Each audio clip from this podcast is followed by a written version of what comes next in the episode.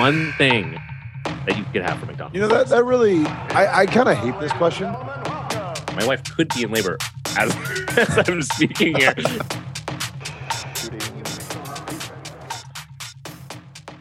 Hello and welcome to an and one edition of the Shooting Two podcast. Uh, this is your host Aunik, uh, doing it solo today without Andrew. So today I wanted to kind of just recap uh, the last week in football. Let's just make some general comments of some things that have been happening on, on my end to keep things interesting for you, uh, for your non-sports listeners here on the Shooting Two podcast. Uh, but as you know, my wife is due to give birth anytime. So I'm actually recording this and at 11 a.m. on a on a Tuesday afternoon. So uh, early morning afternoon, I should say. So I don't know when I'm going to be out, but you can expect another version of this from Andrew probably coming shortly as my wife uh, eventually goes into labor. And then next time I'm around, you know, I'll, I'll be able to with bags under my eyes, uh, give you guys a lowdown on how the how the experience early experience is being a father. So right off the top, happy birthday to our co-host and funny man and knowledgeable friend of mine when it comes to sports, Andrew Rossi. Uh, he turns somewhere in his mid 30s uh, last week. So happy birthday, Andrew. I hope it was a good one. Sorry we couldn't make it out, but I know I speak for me and the Swishers when we say happy birthday. Uh, it's fun to be doing another year of this podcast with you. We get two under our belt uh, at the conclusion of this year and can't wait to keep doing it. Um, in the meantime, like I said, I'm I'm waiting with keys in pocket, ready to go to the hospital. I mean, not literally because not like you rush to the hospital immediately, but but you all get it, you swishers. So uh, I've I've gotten a couple questions as we get close to the actual date of the baby's arrival. I don't want to say due date because that is come and gone. Uh, but people always check in with you, I guess, more my more my wife than I, uh, saying, you know, hey, any update, any update? And the answer is no updates we'll we'll let we'll let those that need to know know uh, when it happens. But I'm getting a question of like, what are you scared about? And and it's quite simply at this point, uh, I'm scared of changing a shitload of diapers and lack of sleep. Aside from that, you know, I, I know I'm not going to be a, a, pro dad here a few days into it. Um, I want to start today's episode by actually talking about this gentleman on Instagram who, on our last clip, uh, came in hard saying, "Hey, we stole a take from from Pat McAfee. I think it was in relation to Russ and Nathaniel Hackett. Now we actually recorded that. You know, looking at the receipts, we recorded that the day after week two. Uh, Pat McAfee didn't discuss this way later, but that's not the point. The point here is that we, we didn't steal a take. Uh, we're trying to like prove that we didn't. But I just want to just say, like right off the bat, we barely prepare for this podcast. We certainly don't have time to steal takes uh, from people in like a calculated manner. Like it's just as simple as that. Uh, you know, sports takes today are the same as news cycles. It's just they're gonna come. You got to come fast with them, and there's only so many takes you can have or opinions you can have on what we see in the media and what we see in the games. Um, so it's not like we're prefacing every single take, or we're going to preface every take with. By the way, we're not sure if this is original or not. So again, we're, we're not going to do that's just a shitty experience for all for you and the listeners, but we are doing this genuinely uh, based on our own opinions. We don't have time to look at other people's takes and bring them over to our podcast. Again, this is our kind of respite from from our our nine to five grinds. Um, so again, we're we're doing everything genuinely here on the Shooting Two podcast. Because we don't have Andrew today, uh, I want to just pre-select my own tip off. So I just got out of a, a, massage, kind of one of these, hey, last massage before you don't sleep for X amount of weeks with the newborn. Uh, but I just got out of a massage, and I I wanted to just talk about massages for a second. So the first thing that I wanted to bring up is that as a man, you know, I take I don't take amazing care of my feet. I take on a scale of one to ten, with ten being really good for you know someone who doesn't really go go get pedicures. I would say I'm like a five I'd say a five on that scale. And when you're getting a massage, they, you, really lay your feet out there to bear. Like they are exposed, you know, and I always wonder what is going through the head of my masseuse. Like, do they are they wincing? Are they turning their nose up? Are they texting their friend? Like, what? what this guy that I'm massaging his feet are ridiculous. So that's that's the first thing I wanted to call out, and it just reminds me of a story. Of, you know, one time when my when my wife was not my wife, uh, more of a friend, and we went with our good friend of the podcast, Mark Ramirez, and his brother to Thailand. We went to some place where we're all in the same room getting massages, and you know I'll never forget just the the Thai women giggling in Thai about like my feet, and it's like that. It's like they, we don't know what's you don't know what's going on, but you're very self conscious about it. Um, second second observation from the massage is for all masseuses out there, if you are massaging a gentleman like myself with, I wouldn't say a lot of body hair, but just a normal amount is how I'd classify my amount of body hair. Normal amount. Please overdo it on the massage oil. Like, please don't be economical with your use of massage oil. Like it, when it gets a little dry on the legs, especially, ooh, the hairs start pulling, and it's just not a good experience. And that will definitely, in my book, factor in factor into your tip at the end of the massage.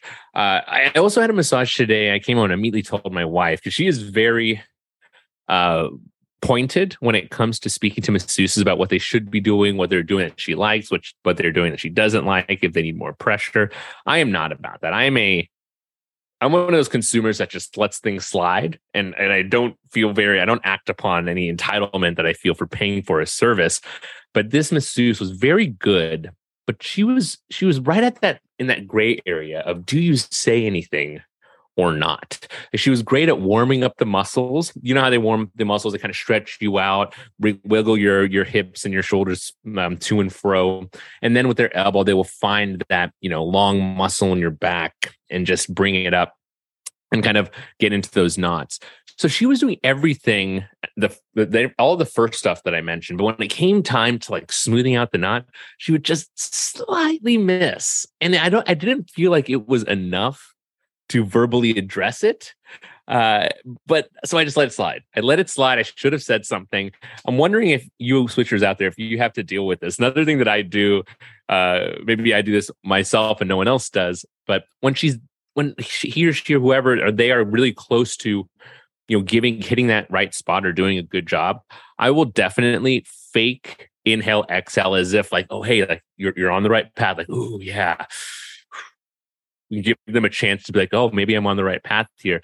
So I kind of try to guide them in a subconscious way into the proper massage technique and into the massage that I want. And um, I'll be first to tell you that this strategy does not work very well. So uh, let me know what your massage strategies are. How open are you with your communication uh, with your masseuse? I, I, have to know. Um, and and lastly, what do you do when they ask you something? You give them guidance but they don't act upon it. So, for example, this morning, you know, my masseuse said, Is that pressure okay? And I said, No, you can go a little harder. But for the remaining 32 minutes or so of the massage, pressure was exactly the same. So, do you speak up? What do you do out there, swishers? Let me know on the IG. I'll put this out there, but I have to know, especially if you want to just text me or send me a, a tweet or whatever in person. I want to know how you are during massages. And with that, I'll come back after the break to talk a little bit football. And we're back to talk about the weekend that was in football. Uh, five weeks gone in, in, in, college football. We'll talk a little bit of college football, but as you know on this podcast, we're going to talk the big matchups. The middle of the season is a bit of a bore.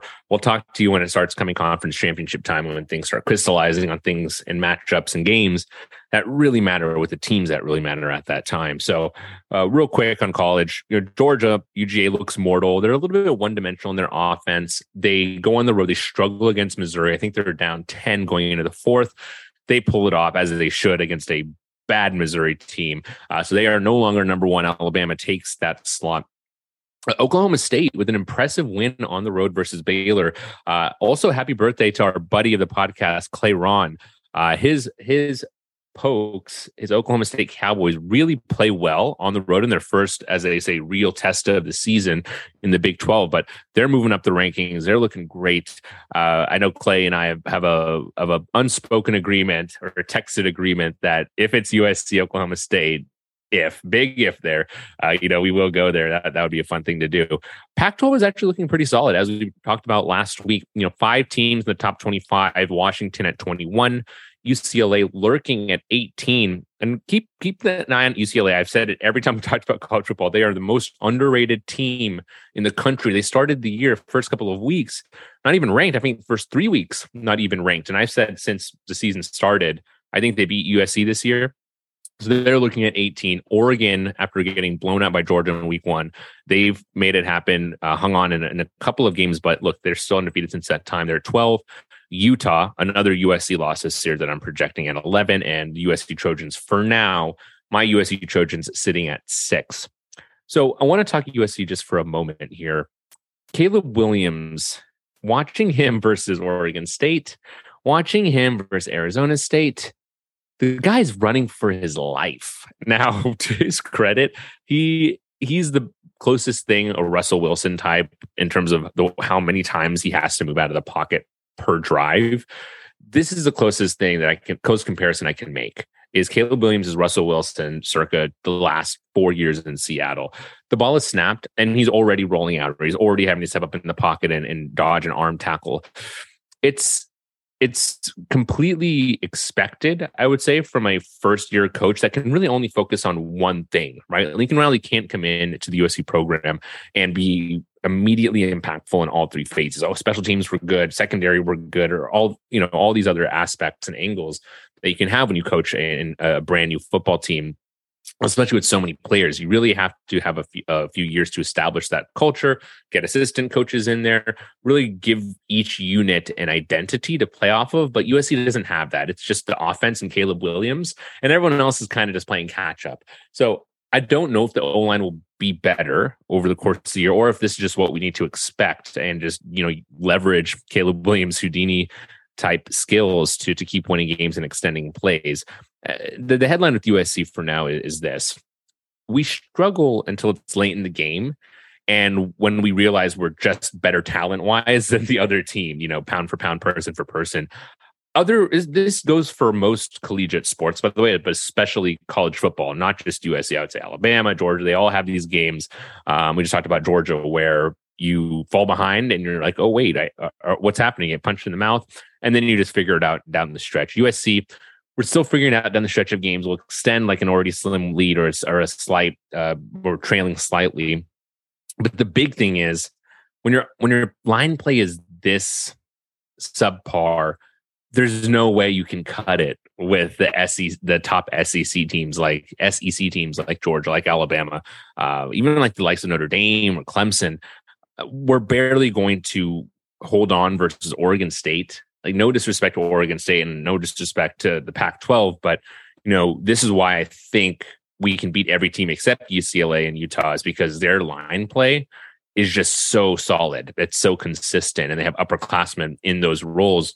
I think USC is really going to struggle with with the with UCLA. Um, it, it's just not a good matchup. Utah as well is just going to run the ball down our throat, and we're really going to struggle. And so that's those are my thoughts on college football for now. When I come back, we'll talk a little bit NFL. All right, we are back and we are talking NFL. There's three major storylines I want to hit on. We'll talk a little more in depth uh, around the whole league, but there's three stories I want to touch upon here for for week this next week in that NFL so the big the big story in terms of quarterback matchups this week was Tom Brady versus Patrick Mahomes. Patrick Mahomes and his Chiefs, you know, although the score is 10 points, watching the game, you really feel like the Chiefs dominated that game uh, in a showing of offensive strength. Uh, Patrick Mahomes did it all. He was fired up for this game. So they win by 10 felt like more the two major takeaways for the quarterbacks is Brady still got it. He he's throwing you know the ball 40 to 50 times a game with accuracy. Now this morning as I wake up, you know, there are rumors that him and Gisele are divorcing supposedly based on, you know, his want to to, to continue playing the NFL. I won't talk about personal stuff on this podcast, but the headline is he could easily be a Super Bowl winning quarterback if the Bucs can string together some stops on defense, which they failed to do versus Mahomes and the Chiefs. It seemed like Mahomes just didn't forget that Super Bowl and treated this past week like like that revenge game. Um, great matchup. Would I be surprised to see this in the Super Bowl? No. I would be surprised to see Brady get that far uh, with the amount of attrition the Bucs are feeling. So uh, if it did happen, I wouldn't be surprised, but I don't think it will happen. Um, the second big story uh, game, I should say, in the NFL, Eagles and Jags. I've been on the Philadelphia bandwagon, as you know. I think they're just a great team. I Jalen Hurts in a fantasy quarterback. I, the, the main observations from this game, and we said this on the podcast, we didn't know if Trevor Lawrence was going to be a playoff QB. He looked great through three games.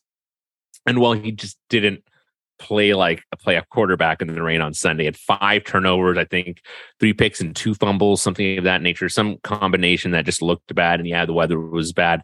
But I still really like Jacksonville's front four, even though they lost. Uh, and, and kind of dominant fashion from the Eagles. But their weapons, James Robinson, Christian Kirk, Zay Jones, uh, even Marvin Jones, somehow still in the league, still still racking up fantasy points on people's benches. I, I think they're just a young, exciting team, and I think they have talent. And I don't want anyone to under undervalue them. I think in terms of gambling, especially, you know, they almost they still are on the track to cover, but they've just been good value, and Vegas knows value, and it's based on t- overall team talent. Um, so keep an eye out for the Jags. They're still, uh, you know, on track. I still think they could even win the AFC South after, you know, I said the Titans and Andrew said the Colts, both picks of which are not looking so hot. But um, I think more, more than anything, this game says something about the Eagles. I think it's a statement win for them. Their ability to, as they say with all Super Bowl teams, they beat you in a variety of ways. They can run the ball. Miles Sanders, you know, we, we said he's our he's our fantasy stay away guy. Uh, he's always injured, but he's playing amazing. You can finally see what he can do when he can play multiple games in a row and build a little rhythm and rapport with his O line. Um, they get some stuff going, especially when the threat of Jalen Hurts running the ball is ever present. Uh, and AJ Brown, people had huge question marks. Like, does Jalen Hurts throw a pretty deep ball, or does he always throw to the outside? Uh, you know, when he has a, a stud out there, because he hasn't really had that guy that can go up and get it.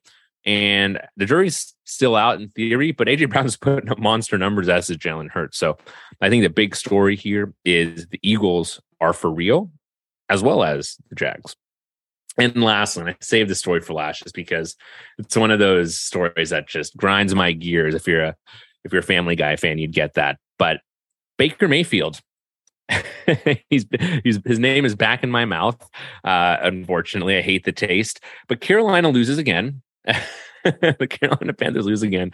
This time to the Arizona Cardinals, twenty six to sixteen. Again, the score I think it was twenty six to nine. It's just the Panthers. We knew they'd be bad right? We knew they'd be bad, and that's okay. Baker goes 22 for 36, 61% completion, just under 200 passing yards, uh, a, a tutty, and, and, two picks. His rating is 62, right? And the, the takeaway from this game from the media side is that the fans are booing.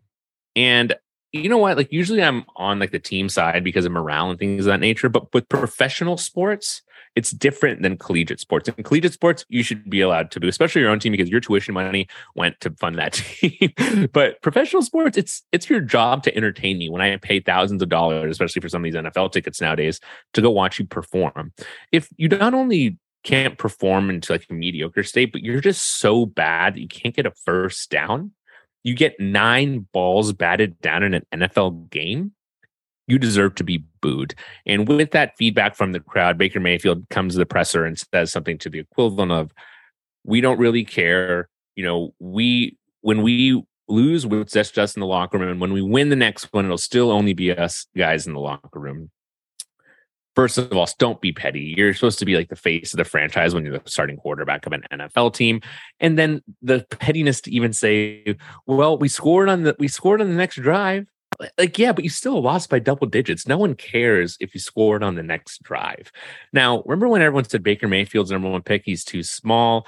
Eh, you know he, he's six one on a good day and he's 209 pounds. I just never thought he was going to pan out and unfortunately the reason i bring up the small stature point is of course Tua Tagovailoa gets concussed again. I'm saying again because I firmly believe he got concussed that first time around.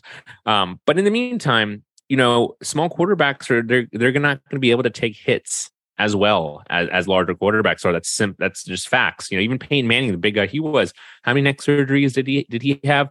Um, but he still was able to play, right? Like concussions are something that they reduce significantly reduce and hinder your ability to to start at quarterback week after week and teams need consistency in that uh, quarterback position right? What do i always say? The best avail- ability you can have is availability.